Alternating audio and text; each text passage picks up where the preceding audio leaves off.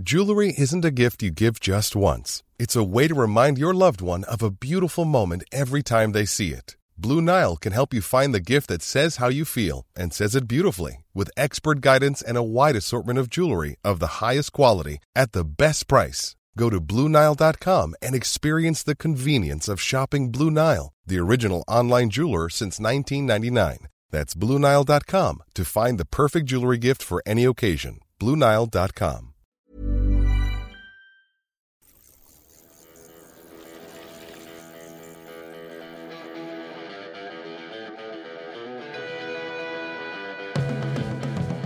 Welcome to the Bradley Wiggins Show by Eurosport, brought to you by Zwift, the cycling app that makes training fun because fun is fast. Unless you've got no brakes, it's fucking terrifying. It can be a little bit scary.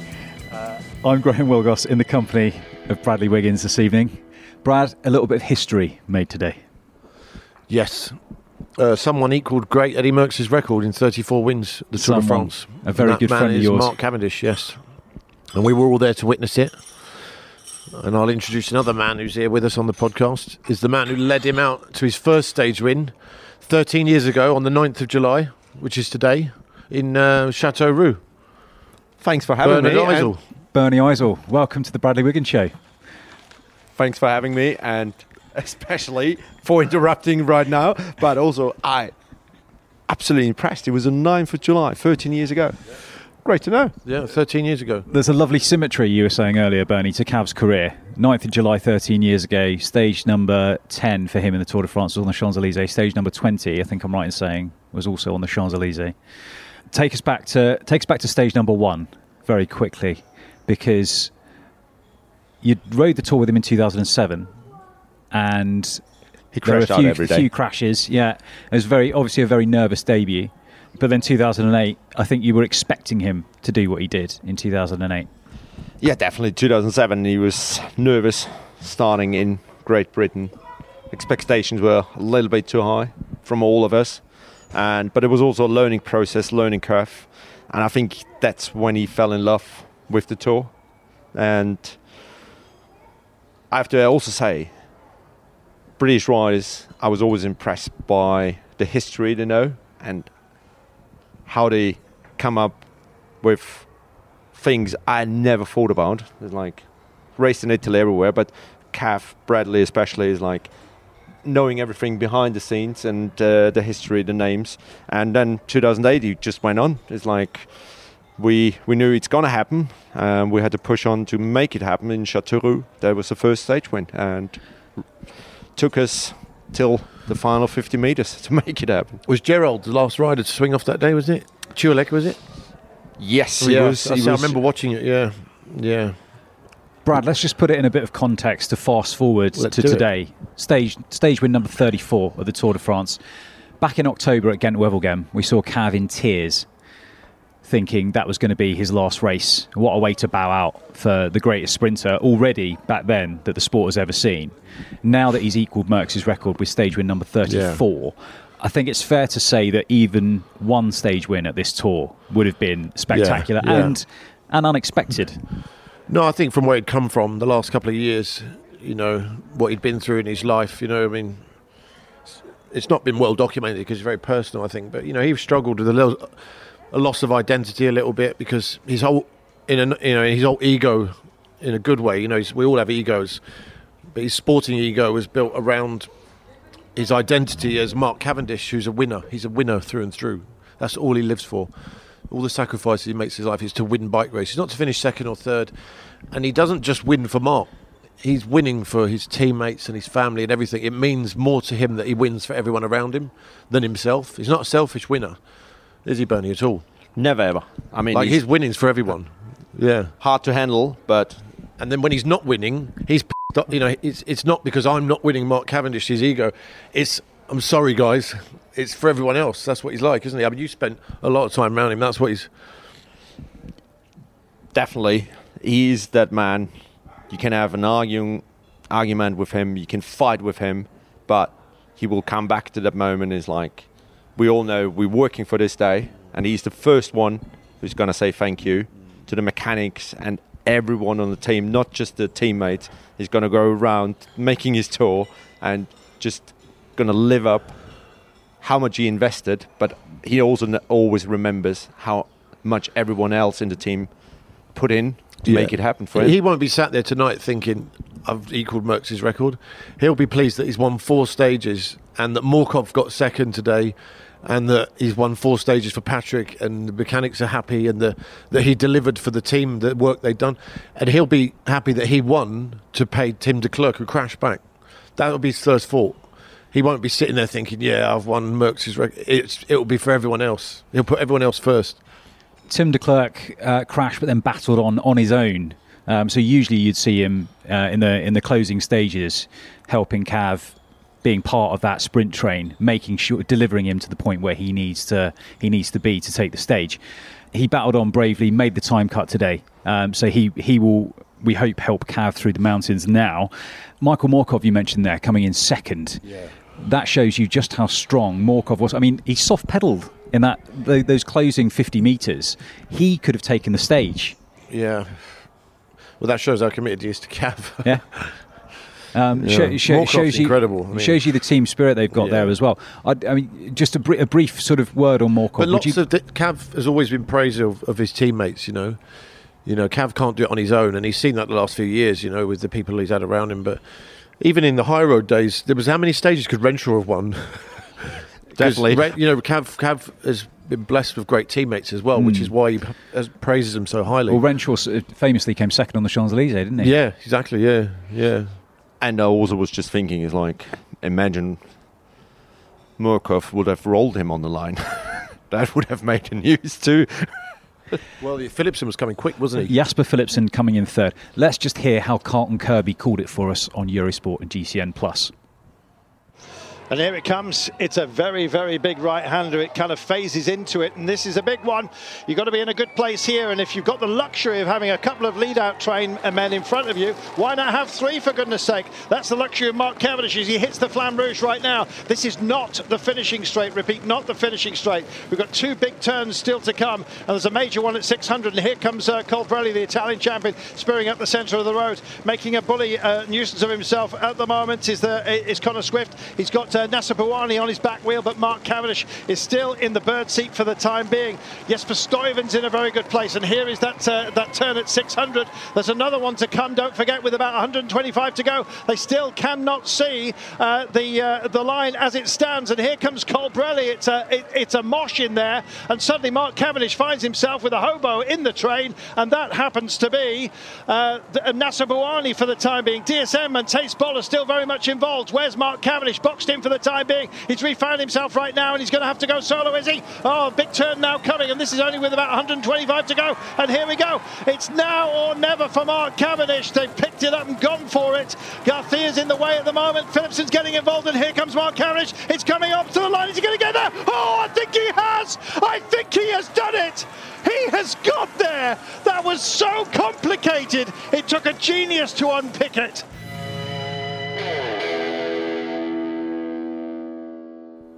Brad, Cav's reaction today was that he went deep. You saw how much he left on the road there 220 kilometres from Nîmes to Carcassonne Yeah. in the sweltering heat. He he said he was on the limit there, following his team in, coming into those those closing few Yeah. um, last couple of kil- uh, kilometres, Yeah. last few hundred metres. Going that deep, how's he going to come back tomorrow?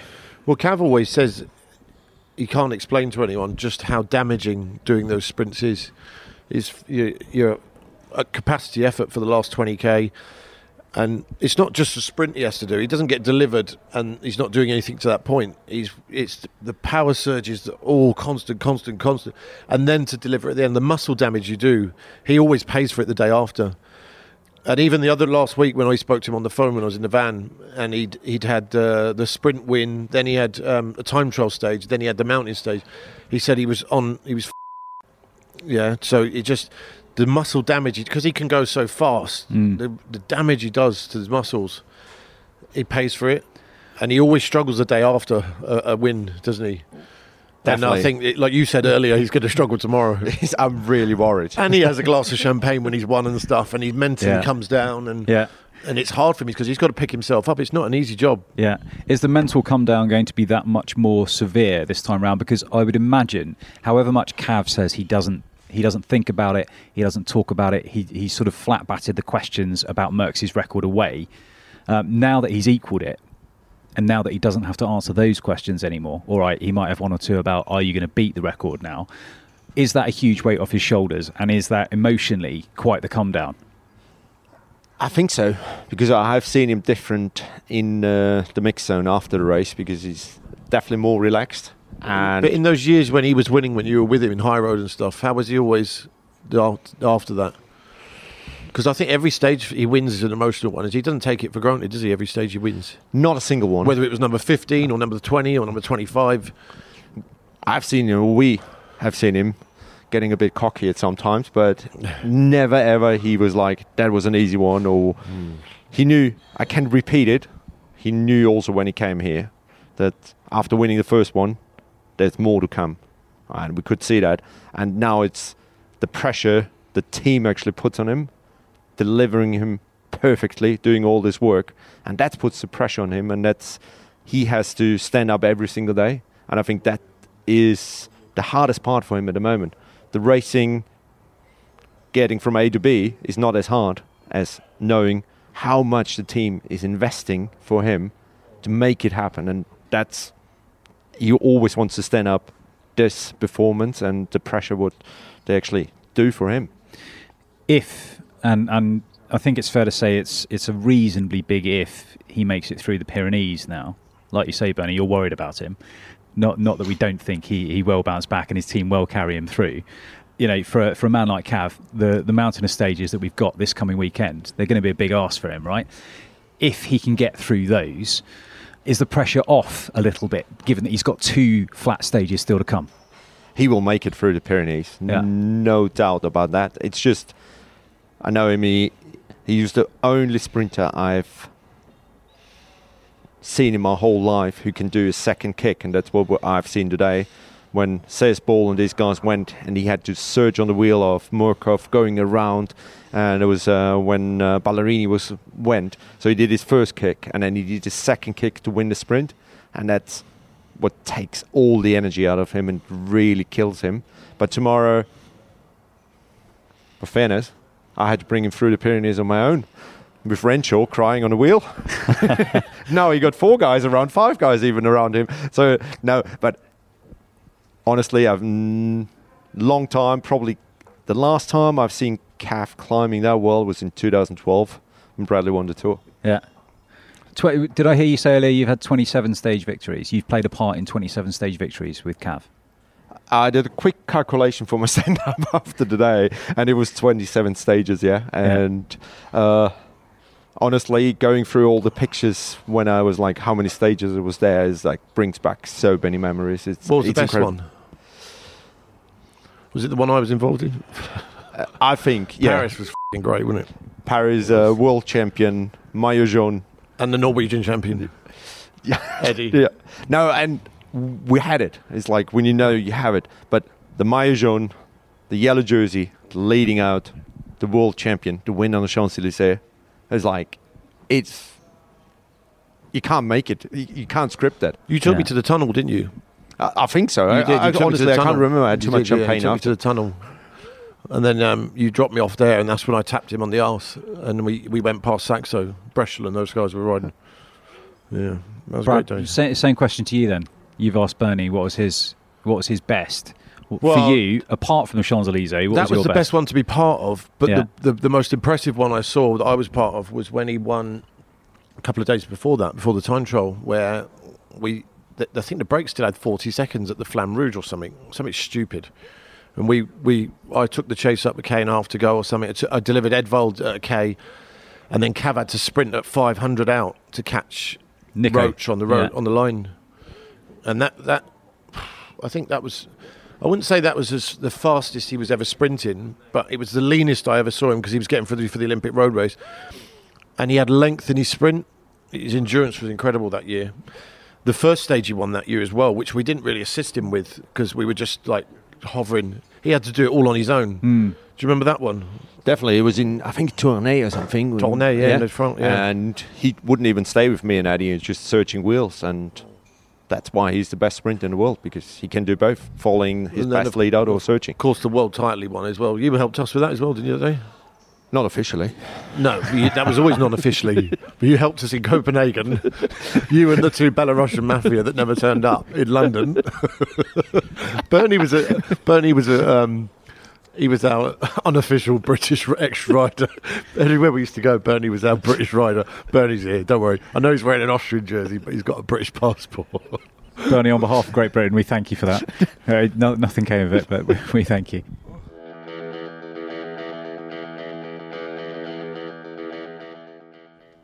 Brad, that stage 18 closing down Nico Roche in 2012.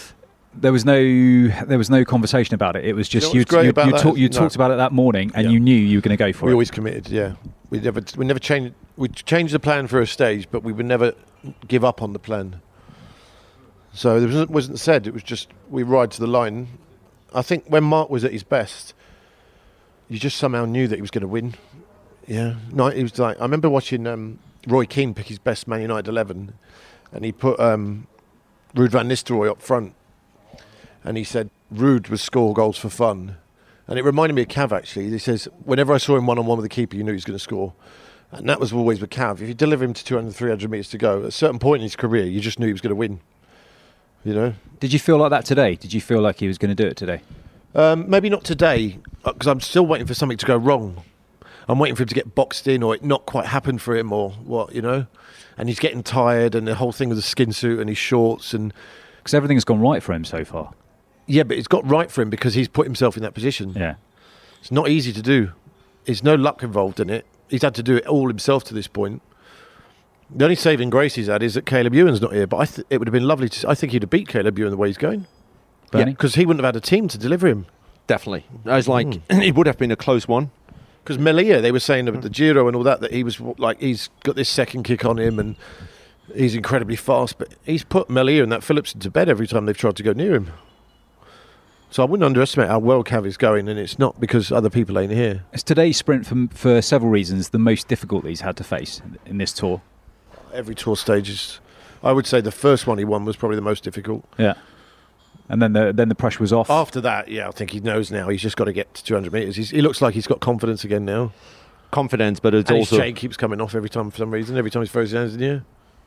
that's him. It, it it happens to some of the sprinters, but it, it's also when he does his last pedal stroke, and if the free wheel stops and is not doing the same as what he's doing with his pedal, then your chain f- just runs backwards, and that's when he falls off. That's but that's uh, whatever people make out of it, but it's just a normal reaction a bike would do on every single bike. So, but the, the thing is with Cav is it doesn't matter how dead he is.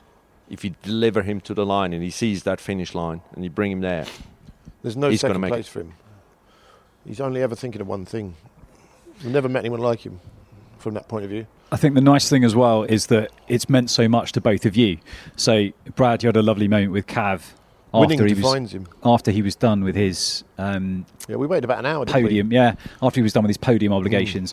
Um, while we were waiting, Bernie, sort of involuntary, you threw your arms in the air and just let out a yes, which was lovely.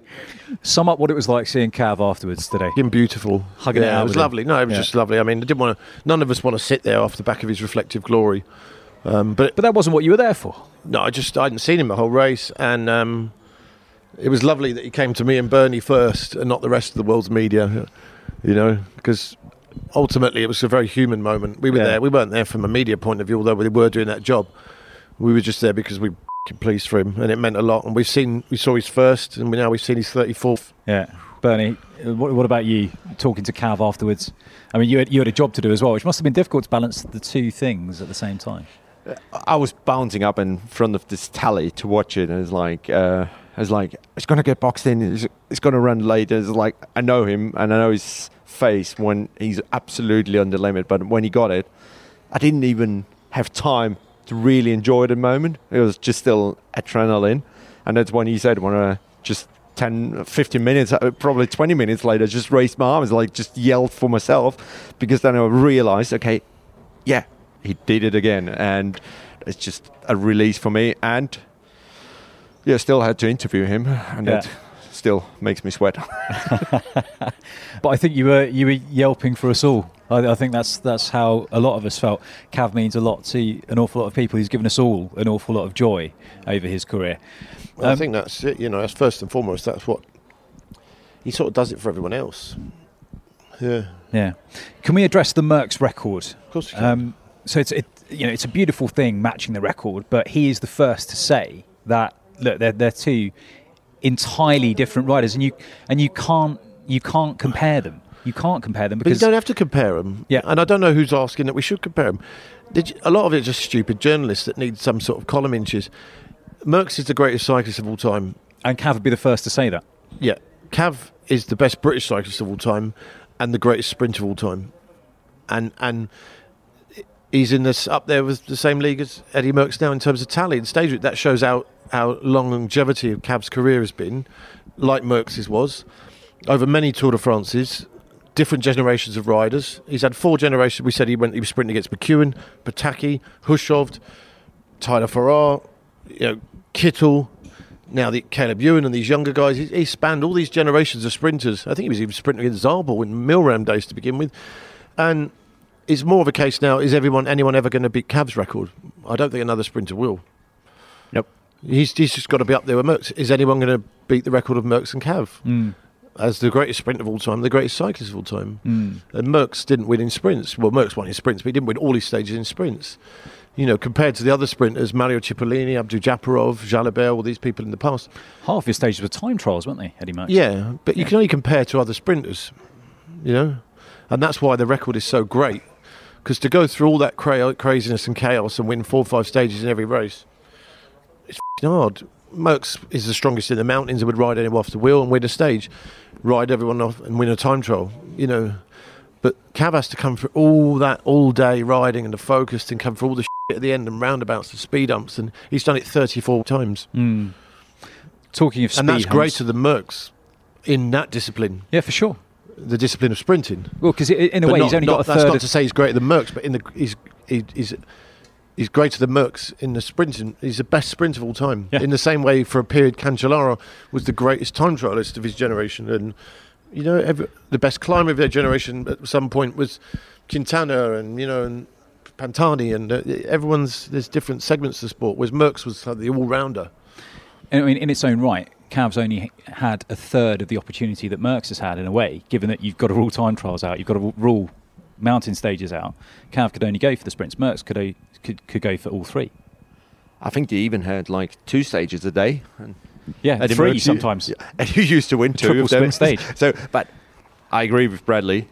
Eddy Merckx was the ultimate cyclist out there, and that will, record will stay. Can compare it with Fausto Coppi properly, and the history they wrote for cycling. But I said to Kev this today, we're not going to talk about the record about Eddy Merckx, but I think we can call you now and stop the discussion if you are the best sprinter in the world of all time. Yeah, he is without doubt. And he said, we have to judge it. Yeah, you are.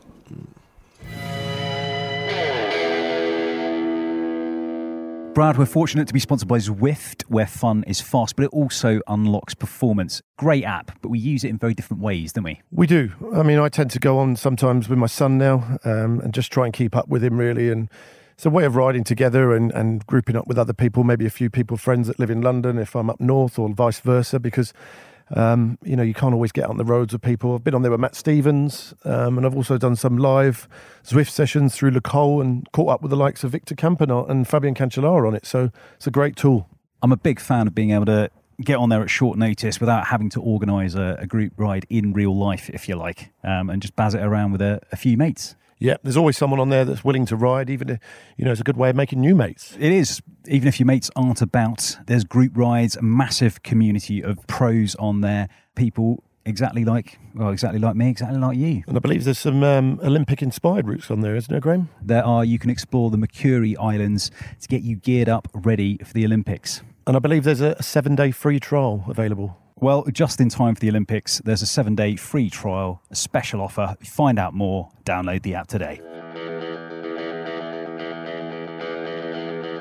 Good to put that to bed. Um, can I take you back to the beginning of today, Brad? Back on the bike again. Yeah. Another absolutely banzai start.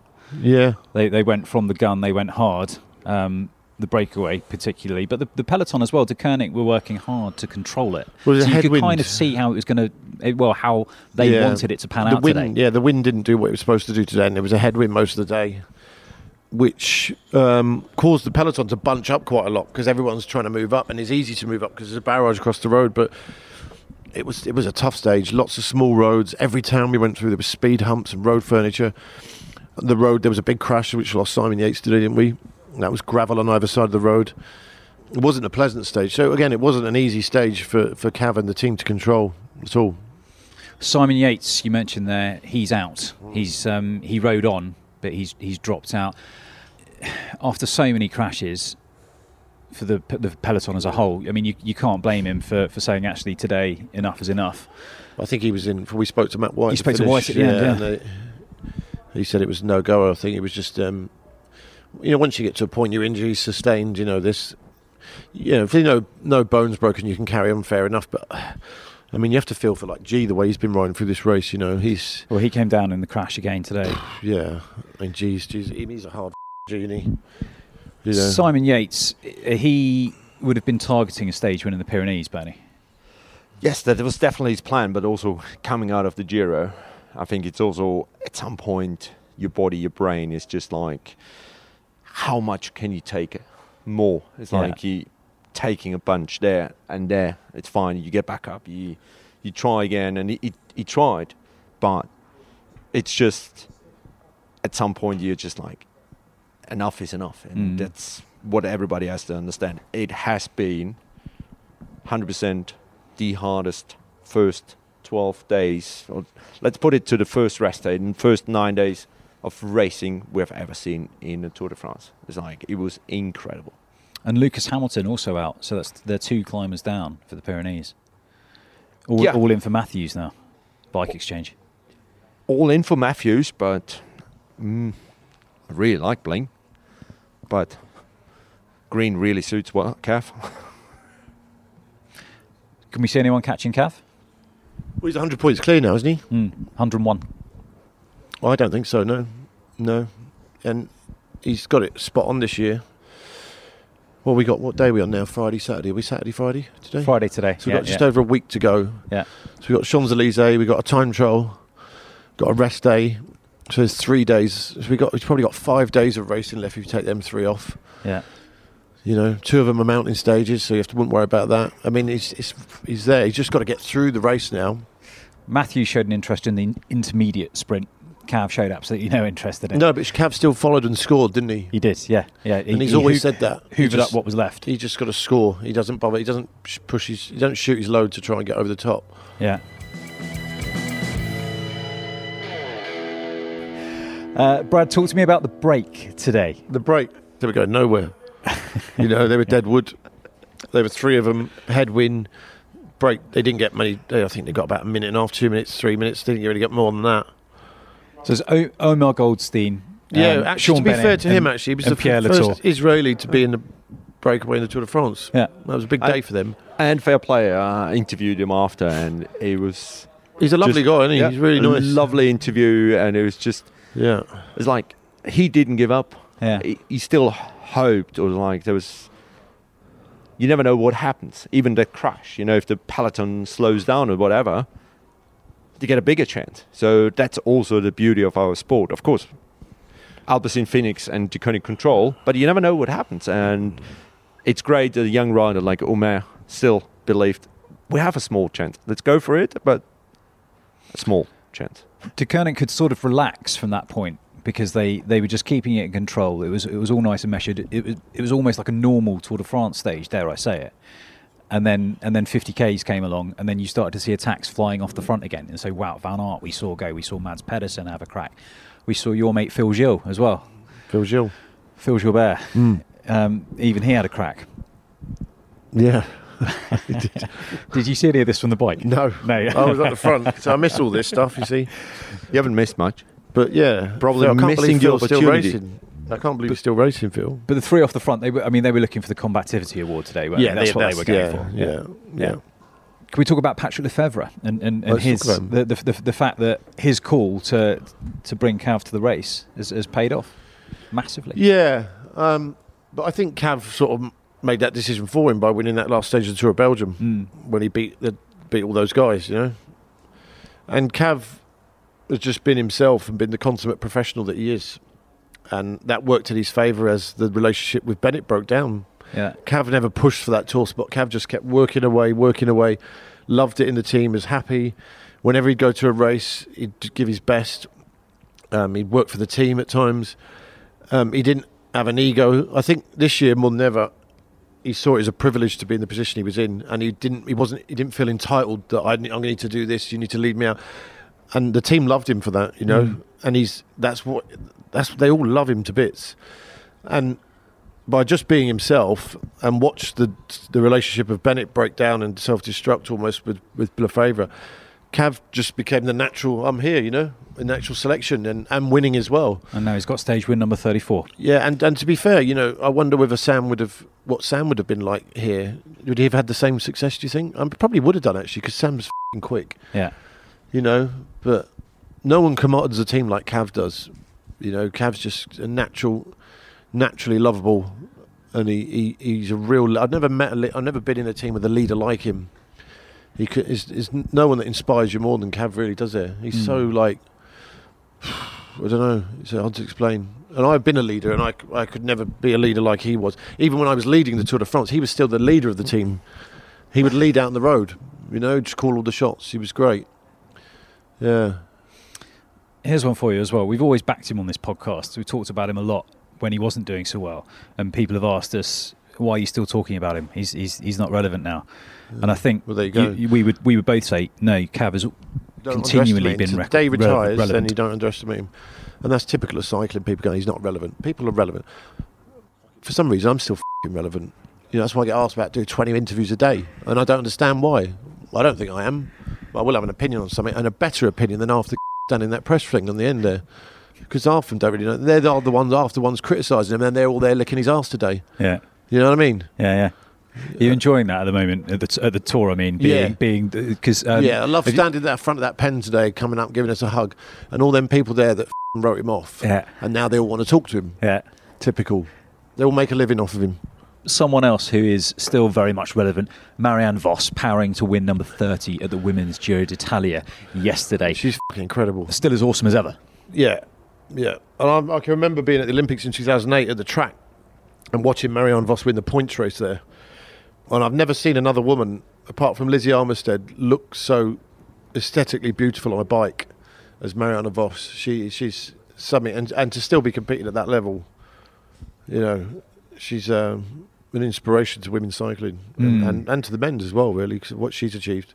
Yeah, And, good- should be put up there more with what Cav's done. yeah. Well, good to see Cav mention mention her on his Instagram story today. Yeah, that was lovely But, of him. but I think it's also because he mentioned her because Marianne didn't always have the easiest road to. Mm. I mean, people also called her off. Okay, she's not going to win anymore. And Marianne at least came back three times already and is going better than ever. Knows And it- 30, 30 stage wins in the Giro says it all.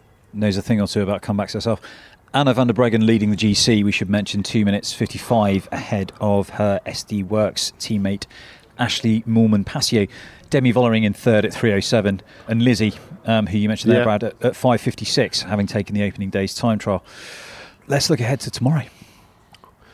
Well, tomorrow, I mean, I hadn't even looked at tomorrow because we were so enthralled with today. So we've got five. the first thing Bernie said to me tonight is, Cav's going to struggle tomorrow.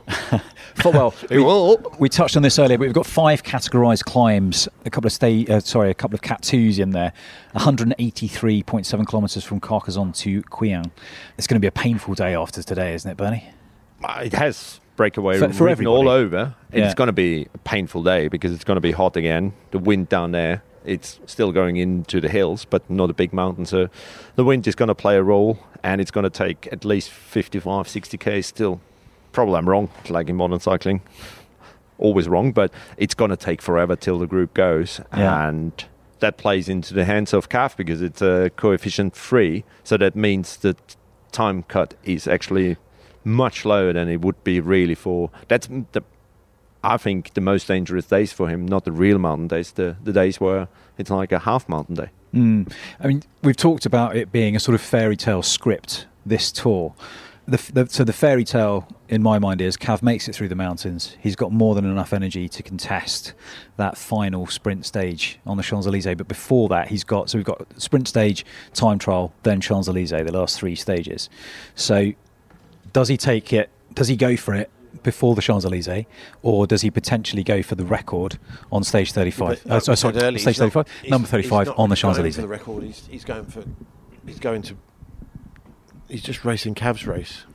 He's racing this race as if there's no record. He's racing it. You know, he's not racing for the record. He doesn't have to back off to try and see get the record on Paris. He could. He's going to try and take every sprint as it comes, and if it pans out like it did today for him, he'll try and take that win.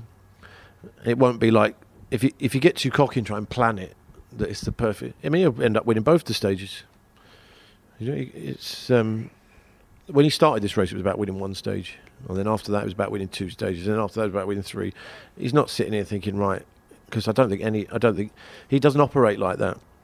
He's just clinical, and um, the minute you start trying to be cocky and thinking about things like that, I think that's when it will, yeah. And he's not like that, Mark.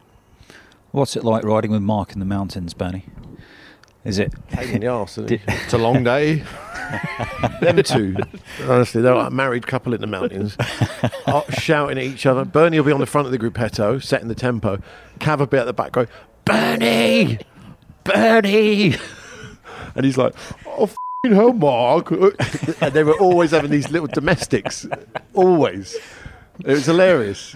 it, it was hilarious. It, I, at, at the same time, I mean, we had the days when we had the group, but the hardest days, I think, when it was like two or three of us, and the third person started looking at, uh, at us when we started arguing. One riding up But- the Tourmalet on the left side, and the other one on the right side, and he's in the middle of following one of the wheels. It's like, what the heck is But I tell going you on what, here? there's um, there's probably if Strava had downhill records. I think him, Cav, and Renshaw probably have most of the Strava records in the Alps and Pyrenees because some of the, the speeds they'd be like 25 minutes down at one top of one. We'd be up the front. We'd be at the top of the Tourmalet. They'd be like somewhere else. And Sean go there 20.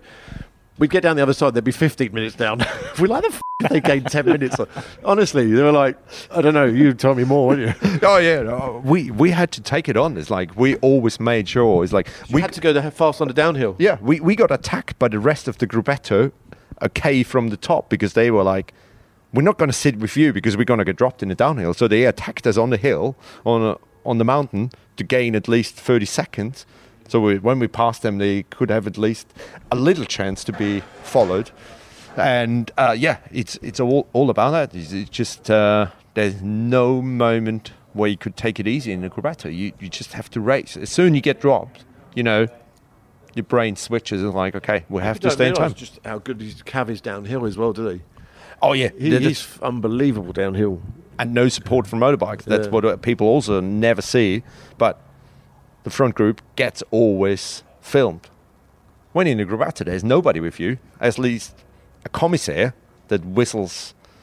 And if you take one bid, he's, he's, he's already on your back, and then Cav gets nervous, and then it gets gets loud, and then it gets uh, yeah, 200 Swiss francs there, and 500. It's got, it could be an expensive week for a weekend for Cav.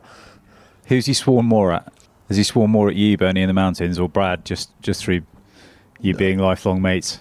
No, I think he swore more at um, commissars, isn't it? Definitely. Yeah. But we had our moments when, Cav, when Bradley was in yellow and we were at the back.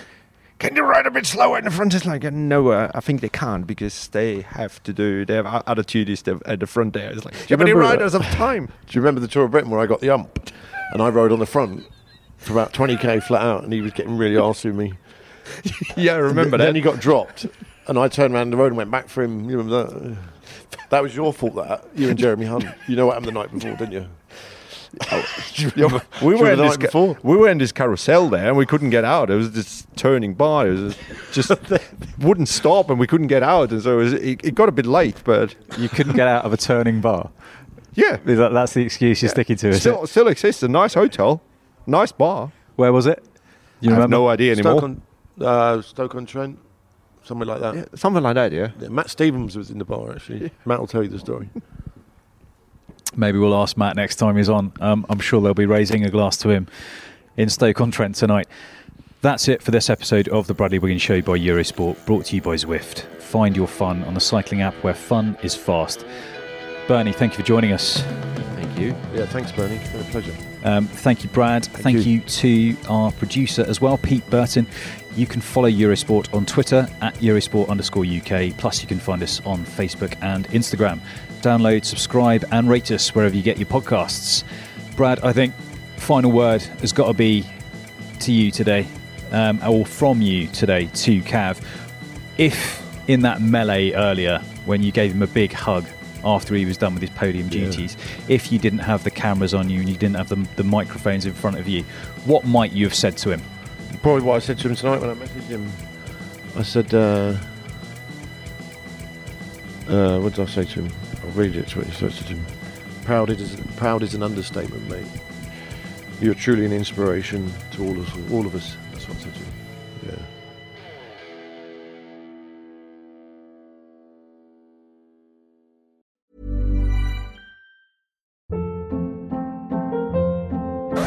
Hold up. What was that? Boring. No flavor. That was as bad as those leftovers you ate all week. Keke Palmer here, and it's time to say hello to something fresh and guilt-free. Hello Fresh. Jazz up dinner with pecan-crusted chicken or garlic butter shrimp scampi. Now that's music to my mouth. Hello Fresh. Let's get this dinner party started. Discover all the delicious possibilities at hellofresh.com. Want truly hydrated skin? Meet Osea's Body Care Breakthrough Hyaluronic Body Serum. It's clinically proven to increase hydration by 161%. It's lightweight, fast absorbing, and delivers 24 hours of hydration for silky smooth skin without any sticky afterfeel. Treat your skin to clean vegan skincare from Osea. Get 10% off your first order with code SUMMER at OseaMalibu.com. That's O S E A Malibu.com code SUMMER.